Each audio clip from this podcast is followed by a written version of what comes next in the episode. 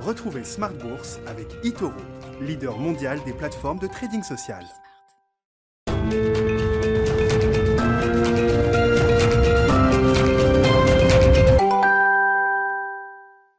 Bienvenue dans Smart Bourse, votre double dose quotidienne de marché en direct sur Bismart. Chaque jour à la mi-journée, 12h30, 13h et le soir, la grande édition, le grand digest de l'information économique, financière et boursière pendant une heure à partir de 18h30. Au sommaire ce soir, des investisseurs qui attendent la décision de la Réserve fédérale américaine à 20h heure française, la communication de la Fed qui sera un des derniers grands événements banque centrale de cette année 2020. On aura encore la Banque d'Angleterre demain, la Banque nationale suisse ou encore quelques banques centrales émergentes qui s'exprimeront d'ici la fin de semaine, mais c'est véritablement le, grand rendez-vous, alors que les marchés ont pris connaissance euh, d'un mauvais chiffre de consommation au mois de novembre aux États-Unis, hein, qu'on explique évidemment par des mesures de, de, restriction, notamment sur la partie restauration, et donc qui ont plombé les ventes au détail américaines en baisse de plus de 1% sur le, sur le mois de novembre.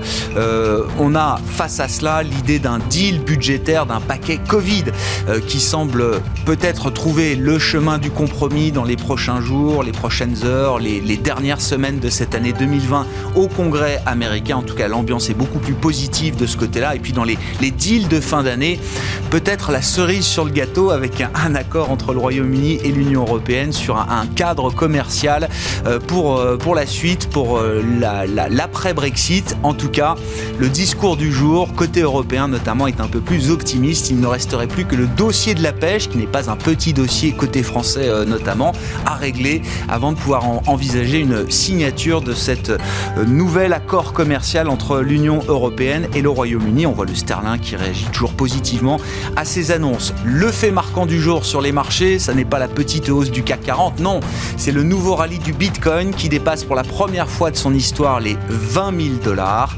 Et puis euh, dans le quart d'heure thématique de Smart Bourse, sachez qu'on parlera du secteur des télécoms, secteur qui est un peu déçu quand même sur le plan boursier cette année, avec euh, l'enjeu de la 5G qui devient de plus en plus concret pour les opérateurs français notamment, puisque Iliad, la maison mère de Free, a été le dernier opérateur à communiquer sur le déploiement de la 5G et son offre 5G. On en parlera avec un spécialiste, analyste chez Brian Garnier, qui sera avec nous en direct à partir de 19h15.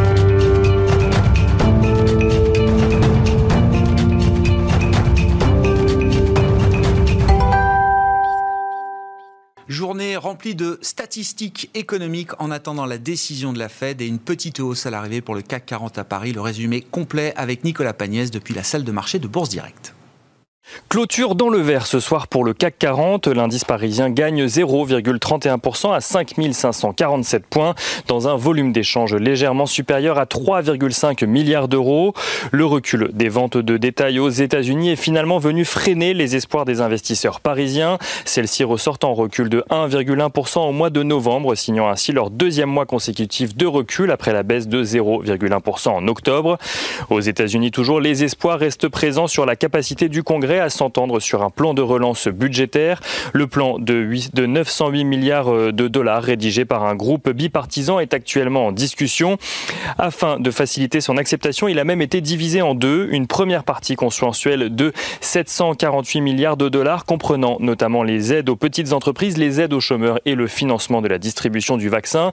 Une première partie sur laquelle le leader républicain euh, au Sénat, Mitch McConnell, s'est déclaré optimiste. Et une seconde partie de 160 milliards de dollars où les rédacteurs du texte ont rassemblé tous les sujets plus compliqués entre démocrates et républicains comme les aides aux États, les aides aux collectivités locales ou encore la protection des entreprises. Les membres du Congrès qui semblent également faire des progrès dans les discussions en cours sur le rallongement des financements afin d'éviter un shutdown du gouvernement fédéral dès ce vendredi à minuit. Et on va en Europe à présent où les discussions sur le front du Brexit continuent d'alimenter parfois les craintes, parfois les espoirs. La présidente de la Commission européenne, Ursula von der Leyen, s'est félicitée aujourd'hui de progrès dans les négociations, ajoutant que les prochains jours devraient être décisifs. Pour rappel, la fin de la période de transition a été fixée au 31 décembre prochain. Euh, en Europe, toujours, les indices PMI font état d'une reprise continue de l'activité sur le continent, en zone euro plus précisément. L'indice PMI ressort à 49,8 points pour le mois de décembre, grâce notamment à, une, à l'activité manufacturière. En France, ce même indice PMI remonte également à 48,6 points, toujours grâce à l'activité manufacturière, mais aussi grâce à un ralentissement de la baisse d'activité dans le secteur des services. Et du côté des valeurs à présent à la Bourse de Paris, les bancaires reculent ce soir après avoir surperformé pendant plusieurs jours. La BCE vient d'autoriser la reprise des dividendes et des rachats d'actions pour le secteur, mais soumise à des règles très strictes et en appelant à une extrême prudence. Kering recule de son côté suite à une information de Mediapart reprise par l'AFP qui mentionne une enquête du parquet national financier ouverte en 2019 pour blanchiment de fraude fiscale. Les automobiles continuent de performer euh, de leur côté ce soir, tirés par la reprise en Chine. Et parmi les autres valeurs en hausse, on notera également L'Oréal, Danone ou encore Capgemini ou Atos. Et on finit avec l'agenda de demain, mais surtout de ce soir. Dans un premier temps, ce soir, les investisseurs prendront connaissance de la décision de politique politique monétaire de la Fed à 20h. La Fed qui ouvre le bal avant les décisions de politique monétaire demain des banques centrales suisses, anglaises, norvégiennes, tchèques, mexicaines ou encore philippines ou indonésiennes. En zone euro, les investisseurs découvriront euh, le chiffre définitif de l'inflation pour le mois de novembre. Aux États-Unis, euh, la FDA se réunira euh, de son côté pour examiner le vaccin développé par Moderna. Et du côté des valeurs qui feront l'actualité demain, Excel Industries dévoilera ses résultats annuels, tandis qu'aux États-Unis, Accenture, FedEx ou encore General Mills publieront leurs résultats du deuxième trimestre. Les infos complètes du jour sur les marchés, c'est en fil rouge tout au long de la journée sur Bismart avec Nicolas Pagnès depuis la salle de marché de Bourse Direct.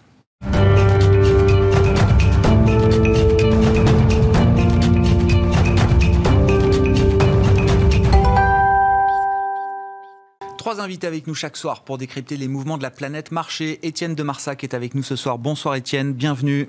Vous êtes gérant Absolute Return chez Sony AM. Frédéric Rollin nous accompagne également. Bonsoir Frédéric. Merci d'être là. Vous êtes conseiller en stratégie d'investissement de Pictet Asset Management. Et Julien Nebenzal avec nous également. Bonsoir Julien. Vous êtes le président de Futur IM. Bonsoir Grégoire. Le narratif de fin d'année. Que des expressions que j'ai entendues ces derniers jours. Hein. Nouveau paradigme, nouvelle ère, nouveau cycle, le meilleur des deux mondes, scénario rose pour démarrer 2021 quand on, est spécialiste de la finance comportementale comme vous, euh, Julien, est-ce qu'on est déjà dans une zone d'alerte en matière d'enthousiasme, d'allégresse, d'euphorie peut-être même sur les, marchés? Oui, en fait la question c'est est-ce que le consensus devenu haussier euh, serait suffisamment large pour qu'on puisse s'inquiéter de la formation d'un sommet sur les marchés actions? Hum, il ça m'a pas échappé, hein, le, consensus. Je crois que si on écoute un petit peu la, télévision financière, on entend ça. Euh, ça m'interroge un peu. Euh, alors, comment on peut commenter ça? Se souvenir déjà que fin octobre, on n'y était pas du tout. Hein, on broyait du noir. Donc, passer d'un sentiment plus que réservé à un sentiment euphorique, enfin, c'est pas de l'euphorie, c'est l'optimisme. Comme ça, en un mois, c'est pas des changements qui appartiennent à la dynamique du changement de comportement parce qu'il faut que les choses se, prennent, toutes ces choses prennent du temps. Alors c'est sûr qu'une hausse comme celle des marchés actions du mois de novembre, ça, c'est un peu ça comme du temps. moral, quoi. C'est un peu comme du temps. Donc on voit les choses un, petit peu mieux. Mais je ne pense pas qu'on s'inscrive pour le moment encore là-dedans. La deuxième remarque, c'est que euh, j'ai bien regardé justement cette hausse. Au moment où elle se produisait, et j'ai regardé les volumes, et je me suis rendu compte que l'essentiel des volumes s'est fait dans les 20 derniers pour, enfin, les deux derniers déciles de la hausse. Ça revient à dire que si on a une hausse, par mettons de 10% pour schématiser, ce mm. c'est pas les 8 premiers pourcents qui font du volume, c'est les deux derniers 2%. Euh, ce qui veut dire qu'on peut très bien dire que tout le monde avait une très bonne raison de revenir sur les marchés actions, mais la réalité c'est que les gens ne sont pas revenus sur les marchés actions en moyenne 10 ou 5% en dessous du niveau actuel, mais plutôt sur la partie euh, que nous sommes en train de coter en ce moment. Donc ça veut dire qu'il euh, peut même y avoir presque un peu une forme de fébrilité face à cet optimisme. Mais surtout, le cœur de cette analyse, c'est de dire que la, la, possibilité d'une surexposition au marché action est quasiment nulle. C'est pas avec ce type de mouvement qu'on crée une surexposition. Donc, l'optimisme, si on le relie à une surexposition de marché action, effectivement, c'est un cocktail extrêmement dangereux. Mais ça n'est pas ça. On a un optimisme qui, est, qui a pour origine la hausse des cours, qui a peut-être aussi pour fondement cette fameuse dualité budgétaire-monétaire, mais enfin, ça fait quand même 3-4 ans qu'on en parle, mais disons que là, elle a pris une forme beaucoup plus intense. donc, ça, peut justifier l'optimisme, mais on n'a pas les éléments de maturité d'un cycle de comportement qui laisse penser qu'il faut faire attention. Et je dirais même, profond. Je dirais même que ça nous dit plutôt qu'on est au milieu du sujet. Je pense qu'on est plutôt au milieu de la route euh, qui a commencé en fin mars.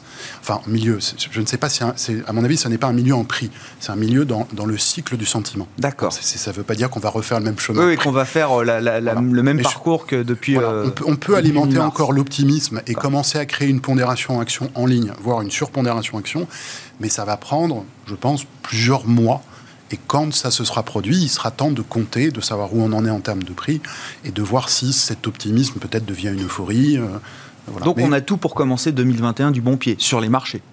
On a tout pour avoir des bons moments en 2021 sur les marchés actions.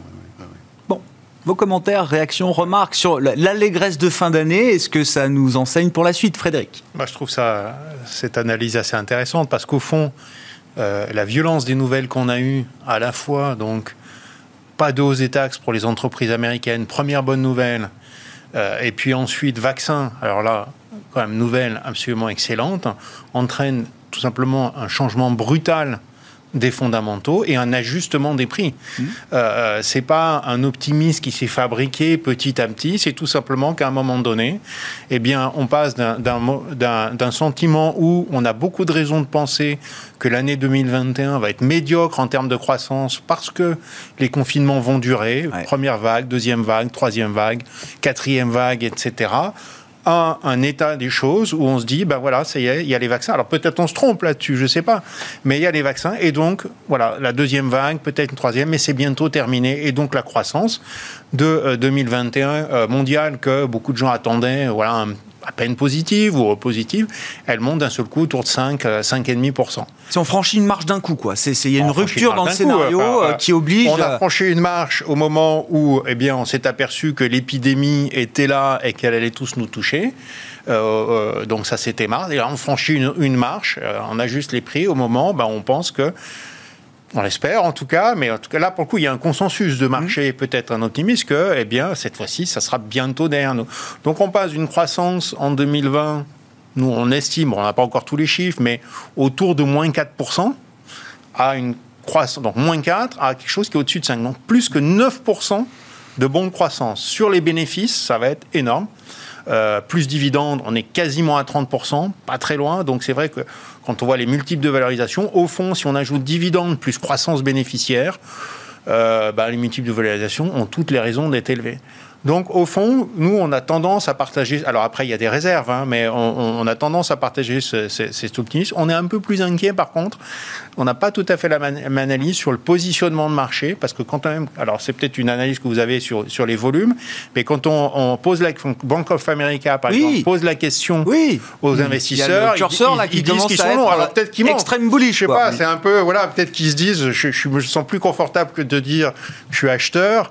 Euh, parce que les marchés ont monté. Je ne sais pas, mais enfin, voilà, et ce sont des moyennes. Leurs chiffres sont pas publiés, donc en général, c'est un, sondage qui est pas trop mal quand on regarde les positions vendeuses, quand on regarde, etc. Donc j'ai l'impression quand même qu'à court terme, il y a un positionnement de marché. Mais je suis intéressé hein, quand même par, euh, par cette étude sur les volumes. En tout cas, positionnement de marché qui est quand même plutôt assez consensuel et qui fait que voilà, on a un risque quand même d'un marché qui cale un petit peu à court terme avant de reprendre. Je reprends votre, votre point sur la croissance, effectivement. Moins 4 au niveau mondial avant plus 5 euh, anticipé euh, l'an prochain c'est pas grave si ce plus 5 ne ramène pas sur le niveau de richesse d'avant la crise euh, pandémique. Pour les marchés, euh, j'entends. Parce que c'est vrai qu'on parle beaucoup de la déconnexion des marchés avec l'économie réelle. On n'a pas retrouvé et on ne retrouvera pas les niveaux euh, d'économie réelle d'avant-crise, avant, peut-être 2022, en tout cas pour la zone euro, un peu plus tôt dans certaines zones. Pour les marchés, c'est pas grave. Les marchés, ils anticipent. Hein. Donc, euh, euh, en, mars, les marchés chutent. Euh, on, a encore un chômage qui est, tout à fait sur des niveaux satisfaisants. euh, et il commence à remonter le marché au moment où le chômage est au plus bas. Euh, donc oui, il y a une connexion très très claire entre les marchés et l'économie, hein, euh, sauf que cette connexion, elle est décalée dans le temps. Mm. Aujourd'hui, les marchés remontent, c'est pas parce qu'ils regardent pas l'économie, on fait que ça, regarder l'économie, mais parce que les marchés pensent qu'effectivement, le chômage va baisser, l'économie va, va s'améliorer. On retrouvera pas le potentiel. tout de suite. Euh, ça, je dirais, euh, on peut le lire de deux façons différentes. Je dirais, bah, ça veut dire qu'il y en aura peut-être encore pour 2022. voilà. Euh, mais ça veut surtout dire, et, je pense que c'est ça aussi qui peut rendre inquiet, c'est que quand on quitte la croissance potentielle, ça veut dire qu'on a des acteurs qui sont en fragilité. Hein, ça veut dire qu'il y a des entreprises qui avaient prévu une croissance potentielle euh, qui l'auront pas, mais leur dette, elle, elle n'est pas potentielle, elle est toujours là, elle est fixe, elle a augmenté. Et puis il y a des ménages qui, voilà, qui, voilà, qui vont pas retrouver tout de suite un emploi et donc une consommation qui risque d'être comprimée à un moment.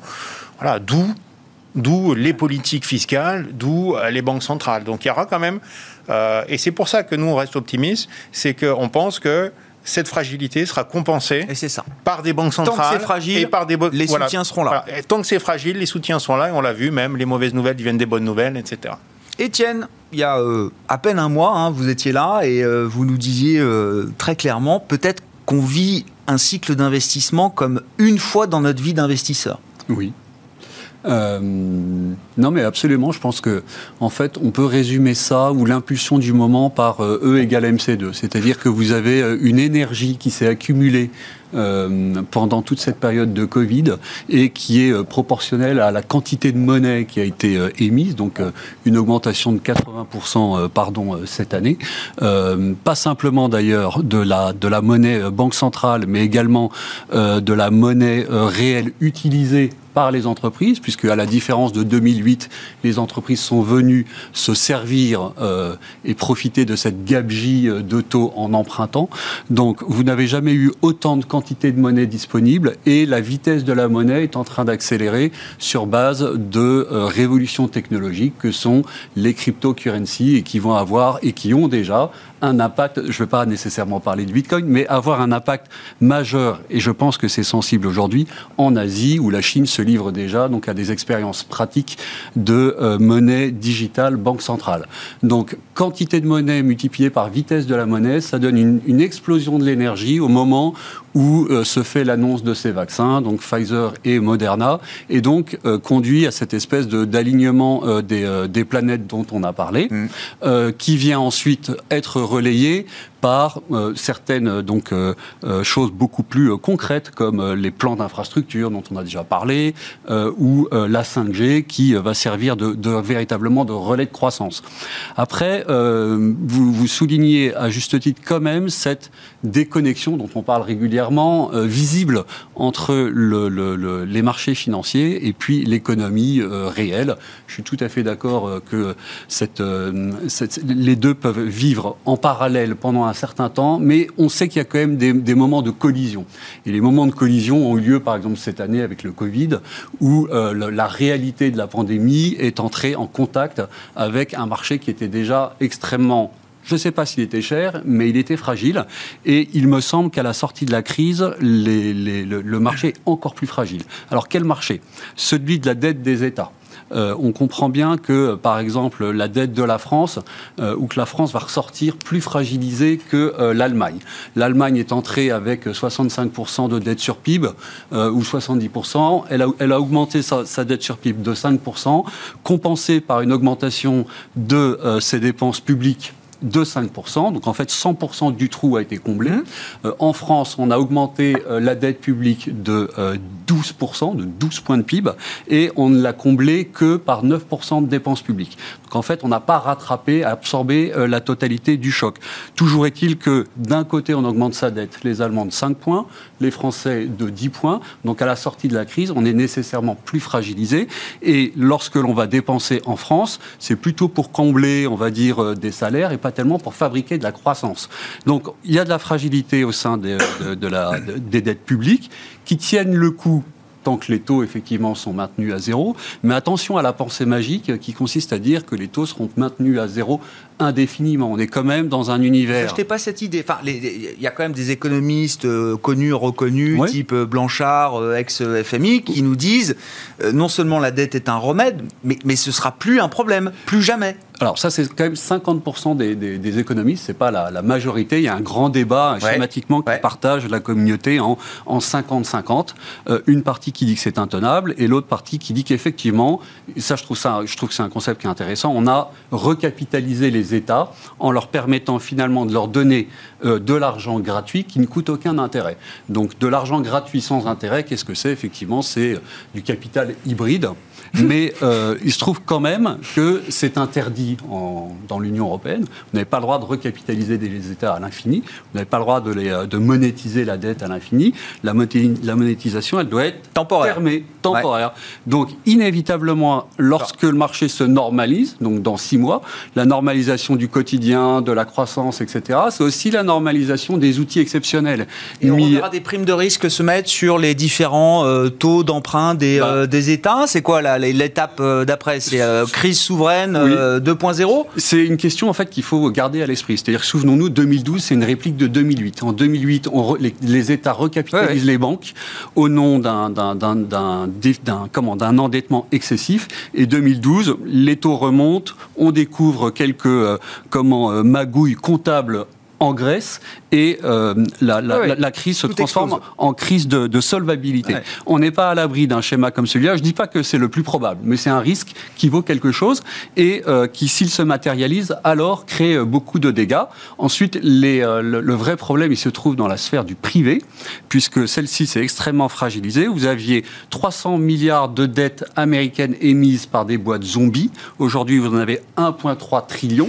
Donc les boîtes zombies, qu'est-ce que c'est? Ce sont les boîtes qui ne peuvent pas payer plus de une fois leur charge de la dette, donc une, une multiplication par 4 du nombre de boîtes insolvables, et euh, vous avez eu une, multiplication par 2 dans l'indice AID US américain des entreprises qui sont en EBITDA négatif. Donc euh, vous êtes quand même en univers extrêmement fragilisé. Donc il y a des fragilités quand même dans et ce marché. Il faut les garder. Donc attention à la pensée magique ou tout, euh, même si je m'inscris quand même dans le cycle de croissance des prix, mais tout n'est pas rose. Bon, si on cherche un peu les failles du scénario rose, alors est-ce que la dette publique, les dettes d'entreprise Est-ce que ça redevient un problème à un moment 2021 euh, ou au-delà? Est-ce qu'il faut l'avoir en tête euh, aujourd'hui? Est-ce que ça se matérialise par euh, une remontée des taux, de, des primes de risque pour ceux qui empruntent sur les marchés?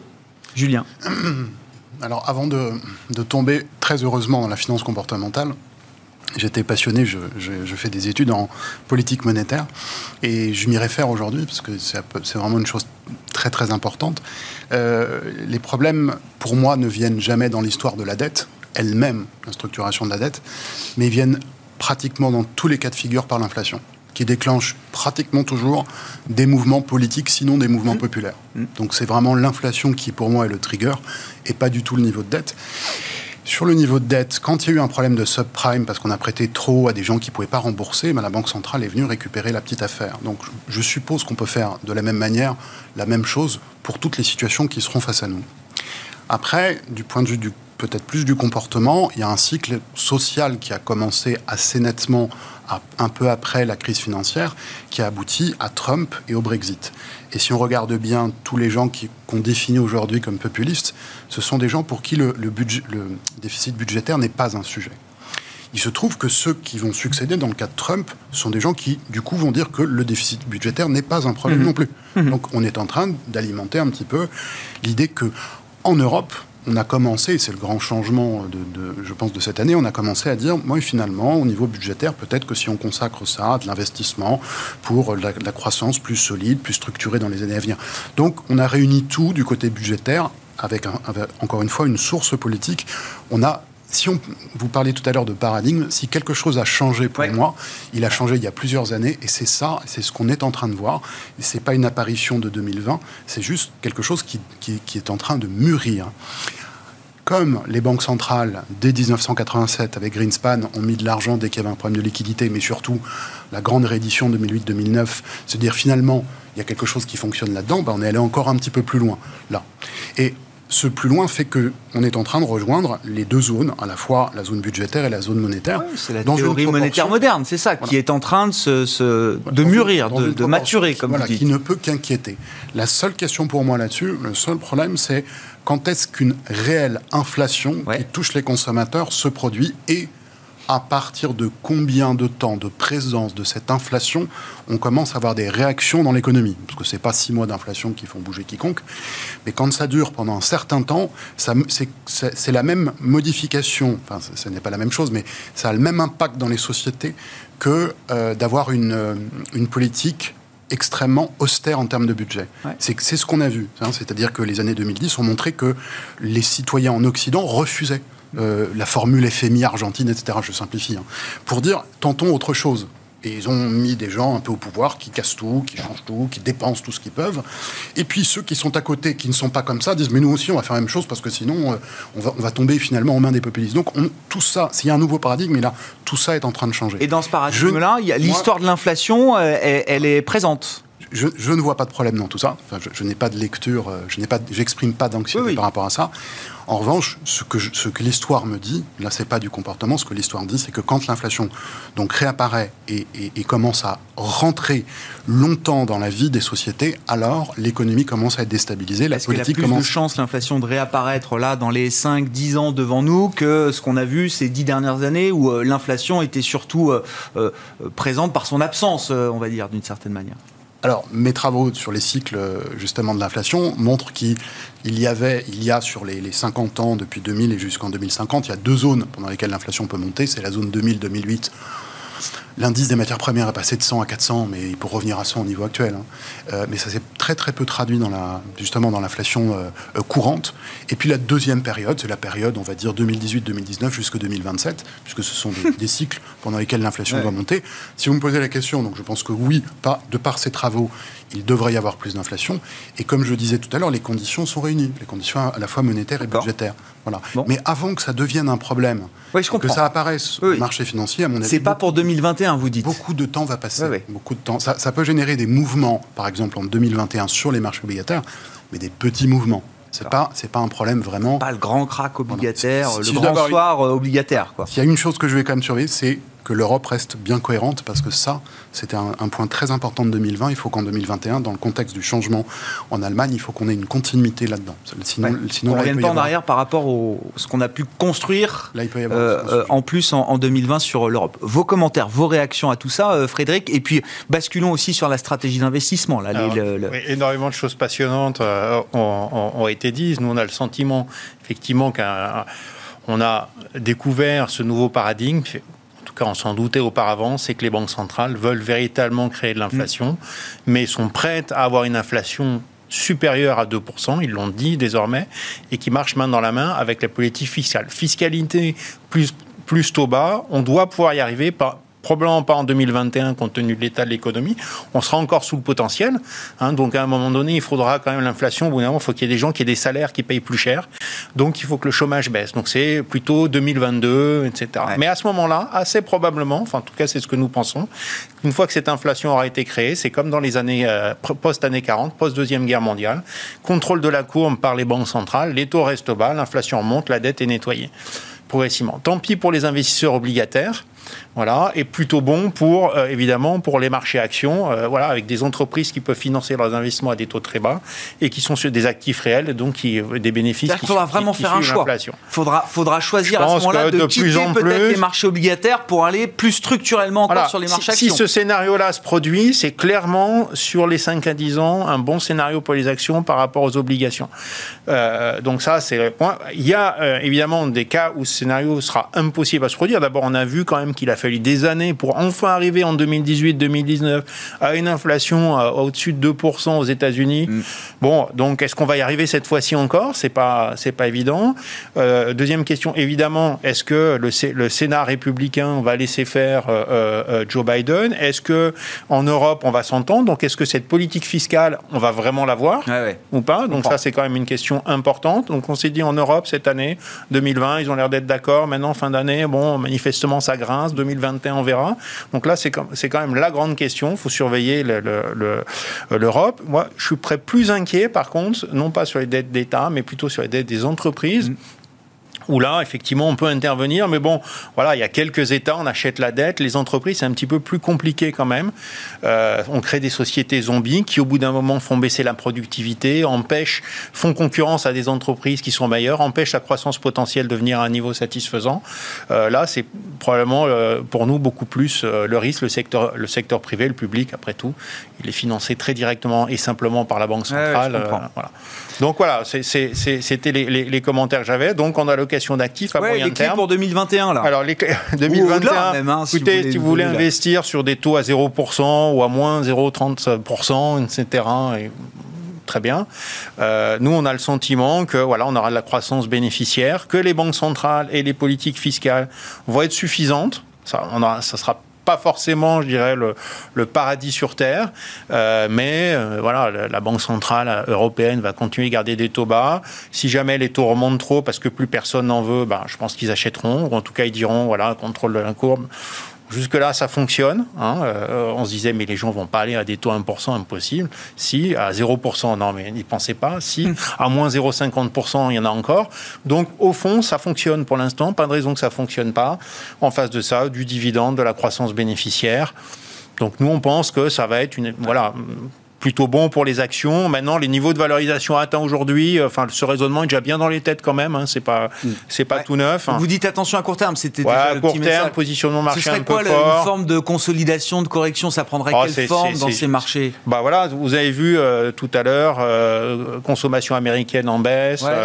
bon, voilà, Pfizer qui nous dit à un moment donné, bon bah finalement c'est un peu difficile. On s'aperçoit que c'est pas seulement des personnes, qu'il y a certaines personnes qui sont sensibles au vaccin, etc. Bon, on peut trouver des mauvaises nouvelles, euh, des faillites en, cascade, des banques qui aussi commencent à nous dire attention, on trouve que nos dossiers sont pas terribles, donc on prête un peu moins. Donc le, relais de politique monétaire dans le secteur privé, j'en parlais tout à l'heure, peut être un peu moins bon. Donc tout ça, faut, faut, quand même surveiller. Ce scénario de croissance de 5%, il est assez, euh, enfin, une bonne croissance en Asie l'année prochaine, c'est quand même très probable.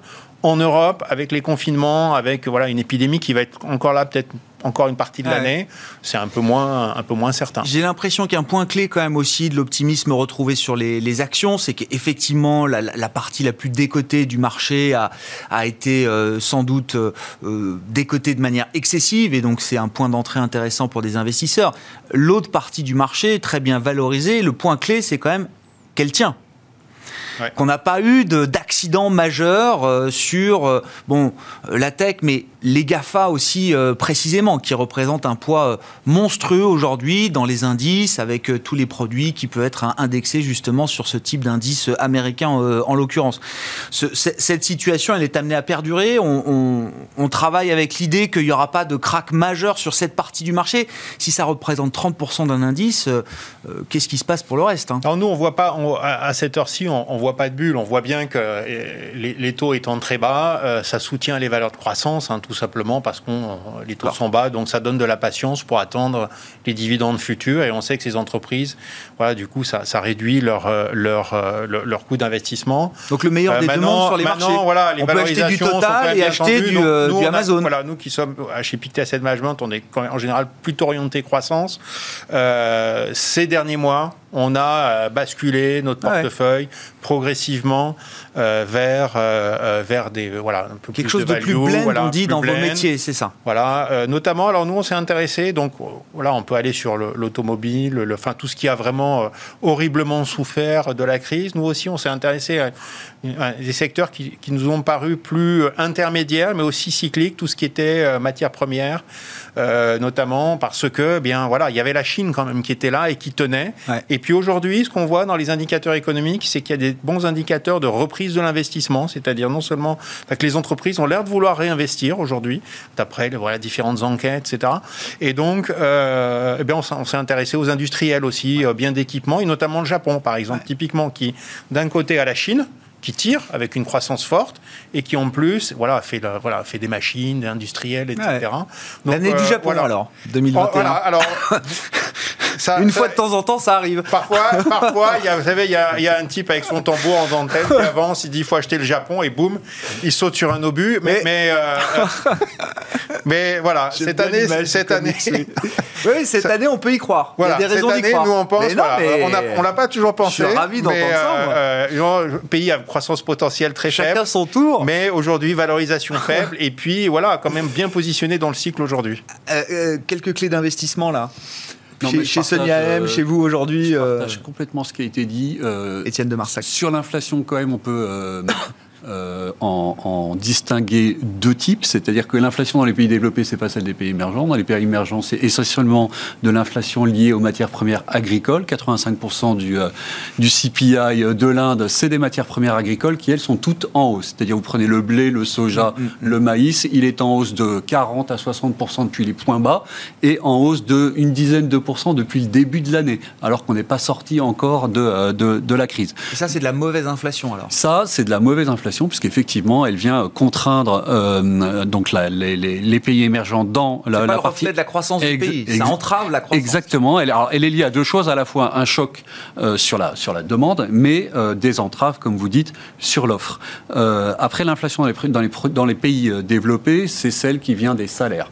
Et, et là, on n'y est pas. Et celle qui vient des salaires, effectivement, elle est beaucoup plus liée au cycle de, de croissance, on va dire, endogène. Et c'est pour ça que, si vous voulez, moi, mon, mon, mon, mon scénario, c'est pas tellement la crainte de l'inflation en Europe, mais plutôt la crainte de la déflation. J'ai plus le- cette impression qu'on aura du mal à générer suffisamment de points de croissance pour absorber rapidement l'excès de dette, euh, notamment de dette Covid, alors qu'aux États-Unis, oui, c'est sûr, on va en avoir. Euh, Dudley le disait récemment. Attention, en milieu d'année, ne serait-ce qu'à cause d'effets de base sur l'énergie, les matières premières euh, du type pétrole, etc. On va avoir une remontée mécanique de l'inflation. Et comme vous disiez, tout l'enjeu, c'est de savoir si elle est durable ou pas. C'est-à-dire passer les, les effets de base de- dans six mois, est-ce qu'on arrive à maintenir cette met en dynamique? place sur les salaires. En, en termes de thème d'investissement, ça a été très bien dit, euh, l'Asie reprend euh, énormément de couleurs.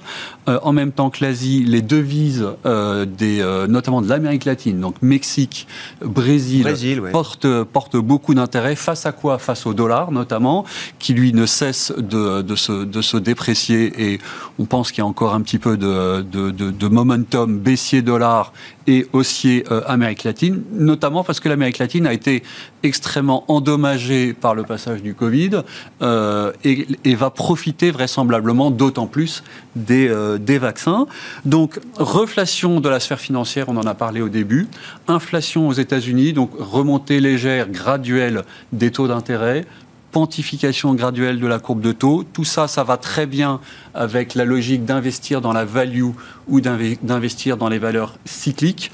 Euh, et on a fait à peu près. Et c'est peu déjà pas mal, c'est déjà pas mal. Je sais pas ce qui reste pour Julien Nebenzal dans cette, ces idées d'investissement. Alors, est-ce que vous achetez déjà un peu ce qui a été dit euh, euh, avant vous, euh, Julien, et euh, comment vous avez envie effectivement de, de travailler l'investissement pour euh, 2021 là?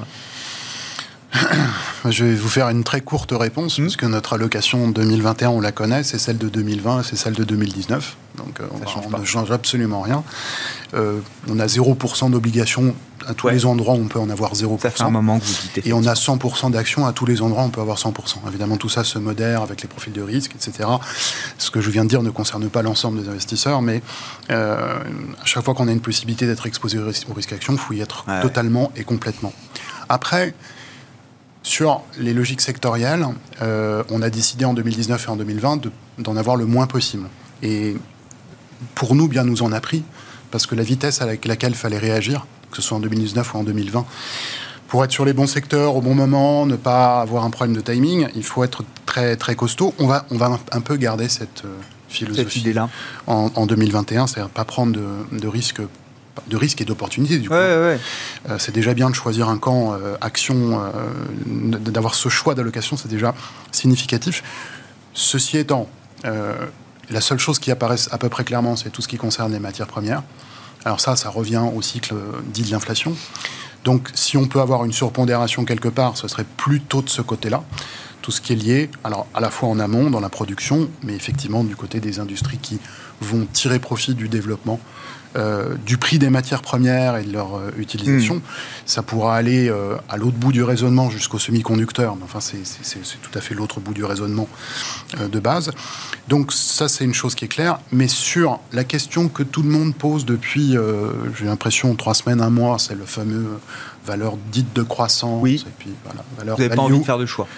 N- Non, c'est surtout que je, le, je prends le sujet euh, de, de 15 ou 20 manières différentes, mais cette fois-ci pas en comportemental, en momentum de prix. Donc c'est pas de l'analyse technique, c'est la dynamique des momentum de prix et, et la force de ces dynamiques sur un horizon séculaire. Il faut regarder au moins 10-12 Mm. ans euh, ce qu'on appelle de force relative. Pour moi, aujourd'hui, rien n'est déclenché.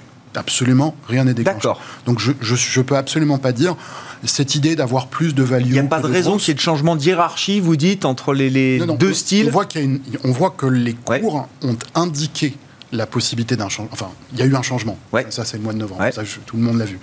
La question, c'est est-ce que ce changement, il va se développer sur 2021 Ouais. C'est possible, mais je n'en ai pas les indications. D'accord, Donc, je ne peux pas aujourd'hui dire il faut avoir une exposition plus ou moins forte sur ces deux thématiques. Il nous reste quelques minutes, Julien. Je vous, laisse la parole. Je voulais euh, dire un mot aussi. Ça a été un marqueur de l'année 2020, mais ça, fait longtemps que les critères ESG sont pris en compte dans vos métiers. Donc, on repondère les critères extra-financiers, euh, l'importance de l'environnement, des questions sociales, des questions de gouvernance quand on évalue une entreprise, euh, entre autres.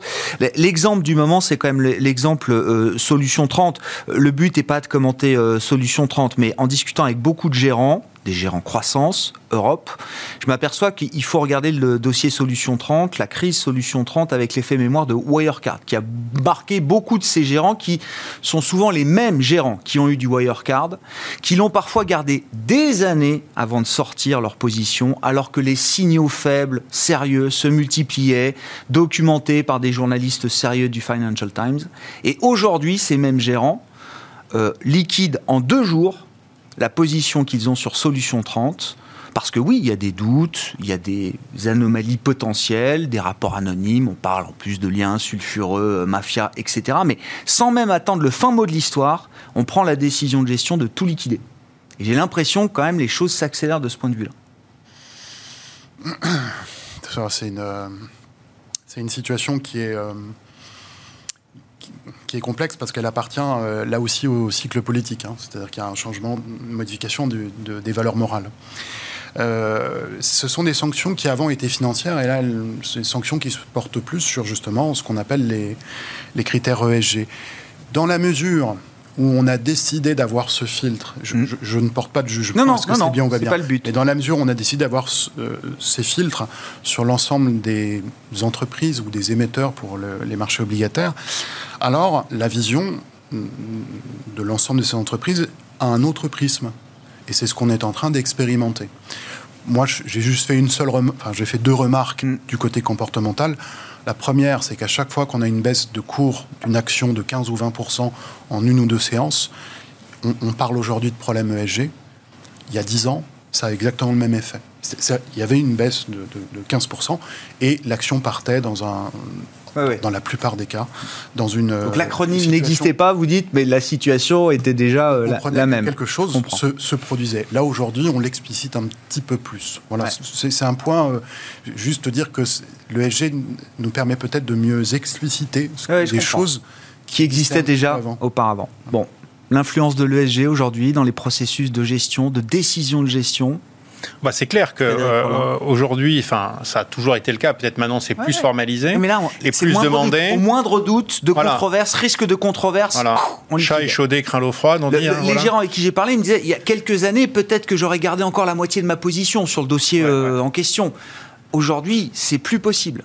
Oui, je crois que enfin, le- le- les investisseurs font, font l'expérience euh, année après année de problèmes de gouvernance et de l'importance de la gouvernance des entreprises, l'importance aussi de, de, de, de leur, euh, euh, de leur action sur l'environnement, hein, pour, pour euh, parler du E. Et finalement, ben, euh, la gouvernance permet d'avoir une certaine stabilité de la performance financière et l'environnement est un thème de croissance, de croissance séculaire. Donc oui, nous, ce qu'on voit en tout cas du côté de nos gérants et ce qu'on voit du côté, alors qui sont plus dans le choix de valeur, qui n'est pas tout à fait mon, mon, mon, mon, domaine, mais ces critères ESG sont inclus dans les, dans les, en tout cas sont regardés systématiquement et analysés dans les, dans les processus de gestion. Et ce qu'on voit du côté de nos, nos clients investisseurs, c'est un intérêt grandissant parce qu'au fond, c'est pas seulement aussi la performance financière, c'est aussi participer à une histoire plus, je dirais, plus porteuse moralement. Vous parliez de, de, changement de paradigme moral. en tout cas, je pense qu'il y a quand même, il y a quand même une volonté euh, de, euh, morale de, que l'épargne aussi euh, soit utilisée à, des fins justes, avec une gouvernance correcte et dans, avec, en essayant en tout cas de, de lutter contre le réchauffement climatique. Ouais. Bon, en tout cas, les choses changent vite de, ce point de vue-là. Est-ce qu'on peut faire le Brexit en deux minutes ou pas, euh, Étienne? On peut, on, peut, toujours, on peut toujours essayer. Non, alors si, la, question c'est, s'il y a un accord comme euh, ce que le narratif du jour nous laisse entendre, est-ce que le, marché britannique euh, redevient un marché intéressant, hyper intéressant? Est-ce que les investisseurs vont se ruer sur les actifs britanniques dès qu'un accord est signé?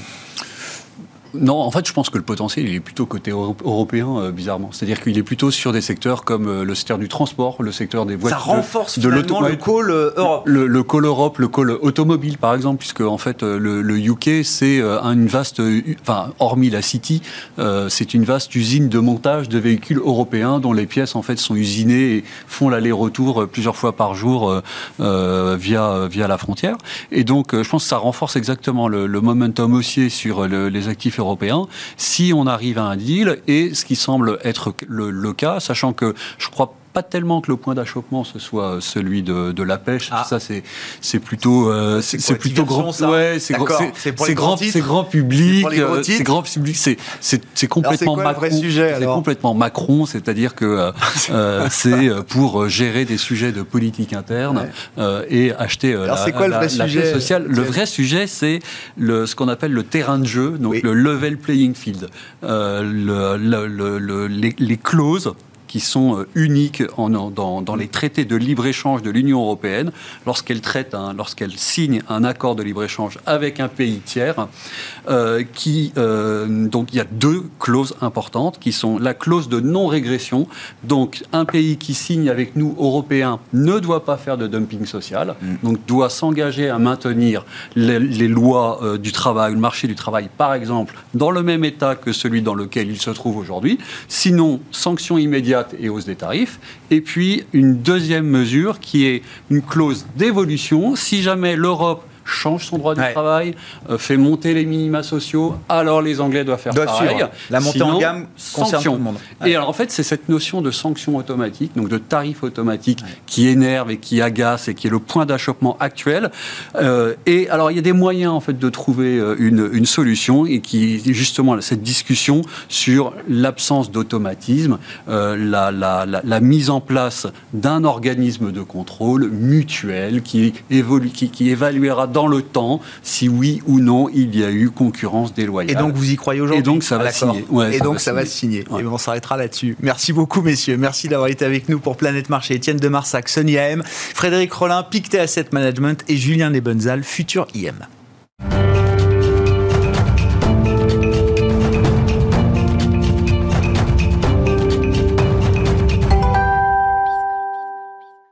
Dernier quart d'heure de Smart Bourse, chaque soir, c'est le quart d'heure thématique, marché à thème. Le thème du jour, c'est celui des télécoms. On parle des opérateurs télécoms, de leurs enjeux et de leur parcours boursier pour euh, le terme de cette année 2020. C'est Thomas Coudray qui est à mes côtés, analyste, spécialiste du secteur des télécoms chez Brian Garnier et compagnie. Bonjour et bienvenue Thomas. Merci d'être euh, avec nous. Commençons effectivement par le, le, parcours boursier. On fait un peu les, les bilans de fin d'année. On en a parlé déjà les fois précédentes. J'ai pas eu l'impression que le cours des telcos se soit beaucoup réveillé depuis la, la dernière fois qu'on s'est vu, euh, Thomas. Ça reste quand même une petite déception euh, au terme de cette année euh, pandémique si particulière Ça reste un secteur mal aimé des investisseurs. Je crois qu'on peut, on peut le dire comme ça.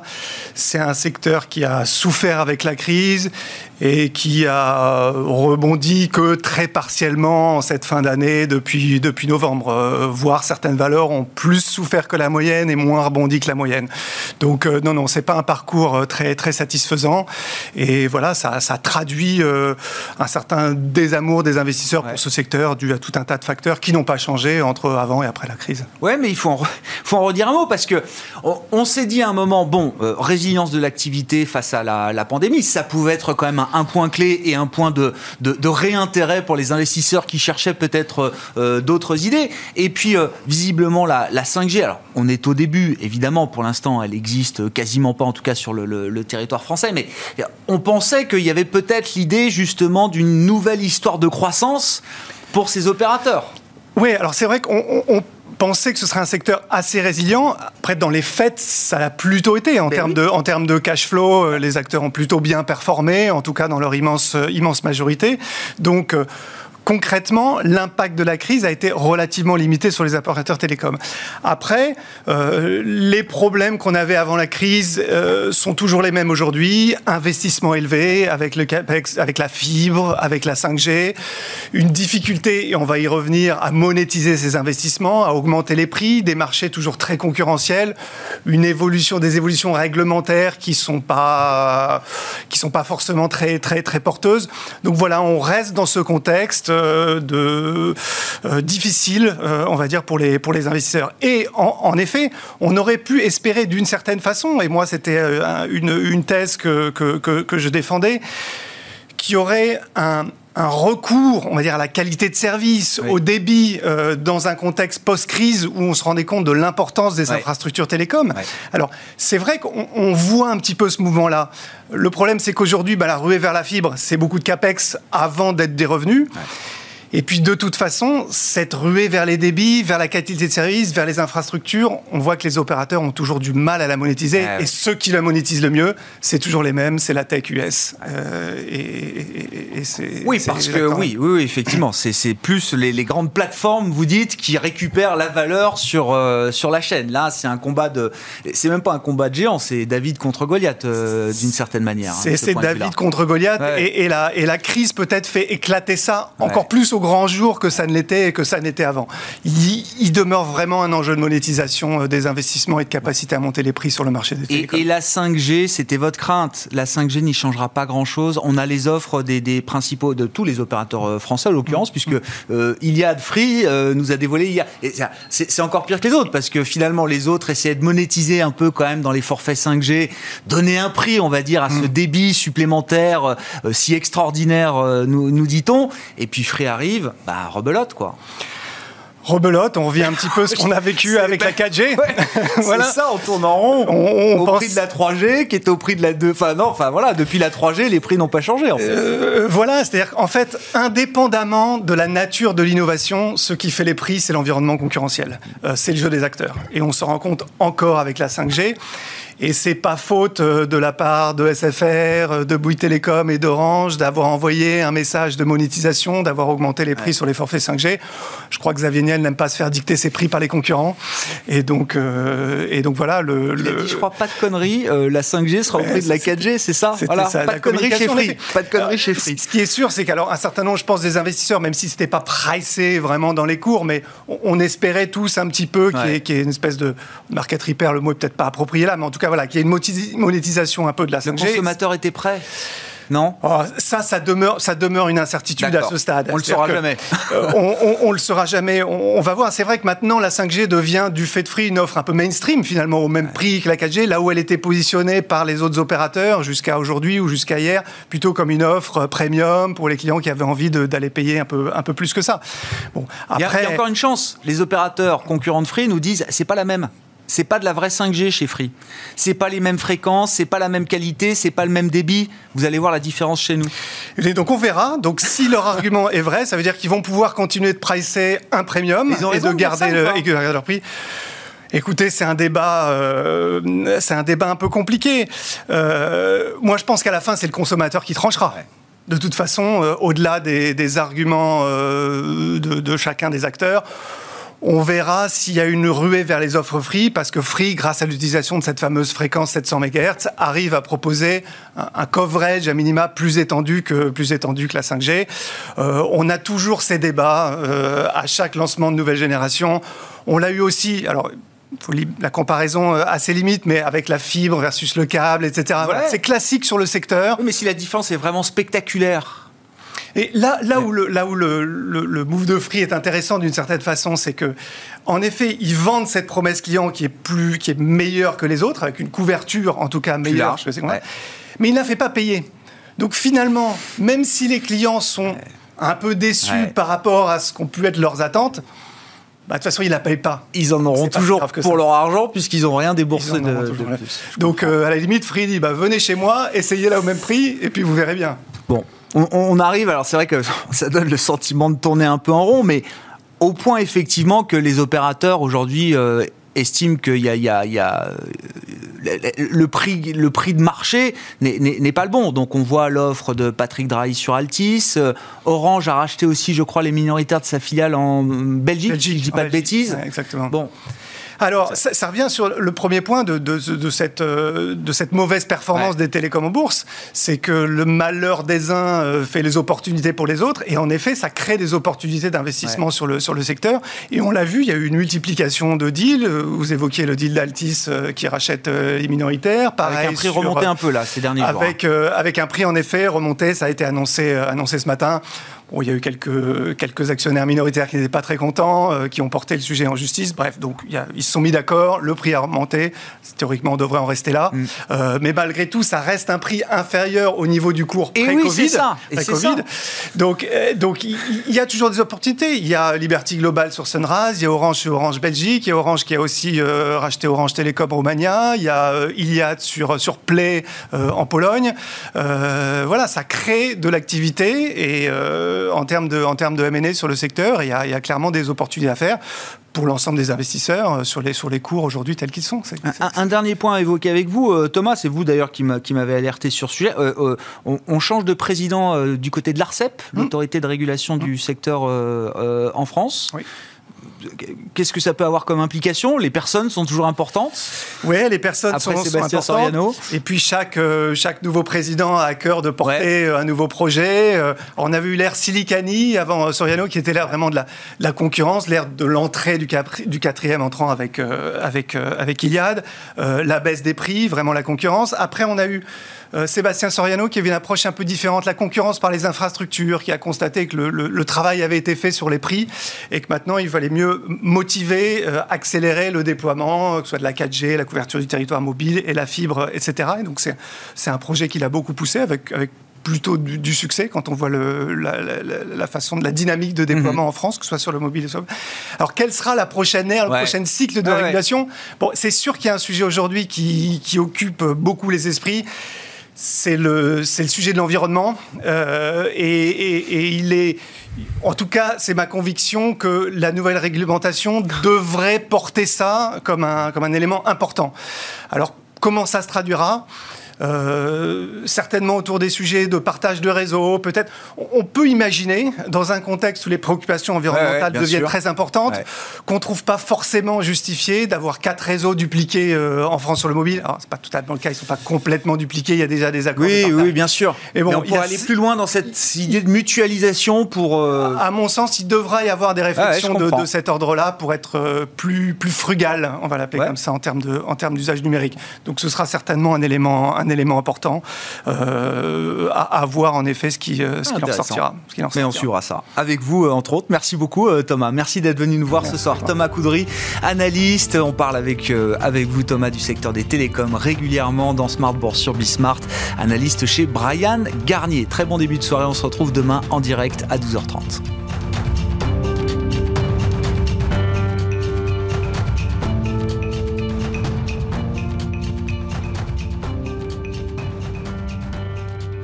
C'était Smart Bourse avec Itoro, leader mondial des plateformes de trading social.